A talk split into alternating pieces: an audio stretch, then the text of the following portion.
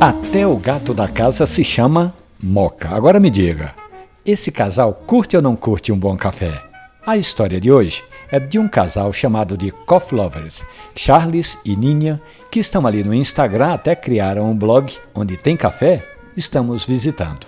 Eles moram nas imediações da Avenida Caxangá, no Recife, e lá em 2017 compraram uma máquina de café, foram tomando gosto e logo começaram a visitar as cafeterias da cidade. O casal tem até anotado quantas vezes já visitou essas cafeterias. 77 cafeterias já foram visitadas em todo o estado de Pernambuco. E aí eles entraram em eventos como a história do Circuito do Café, Eu Amo Café, o Festival do Café em Taquaritinga do Norte, que é a capital brasileira do café.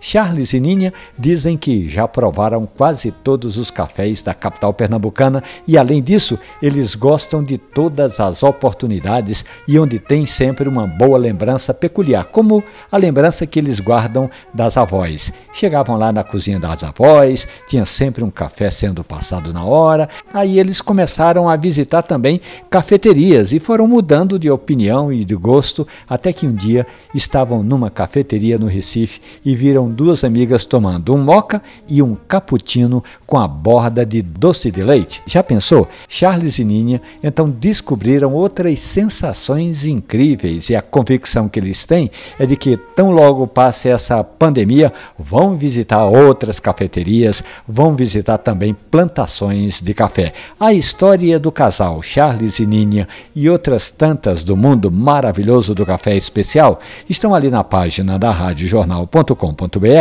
ou nos aplicativos de podcast. Café e Conversa. Um abraço, bom café.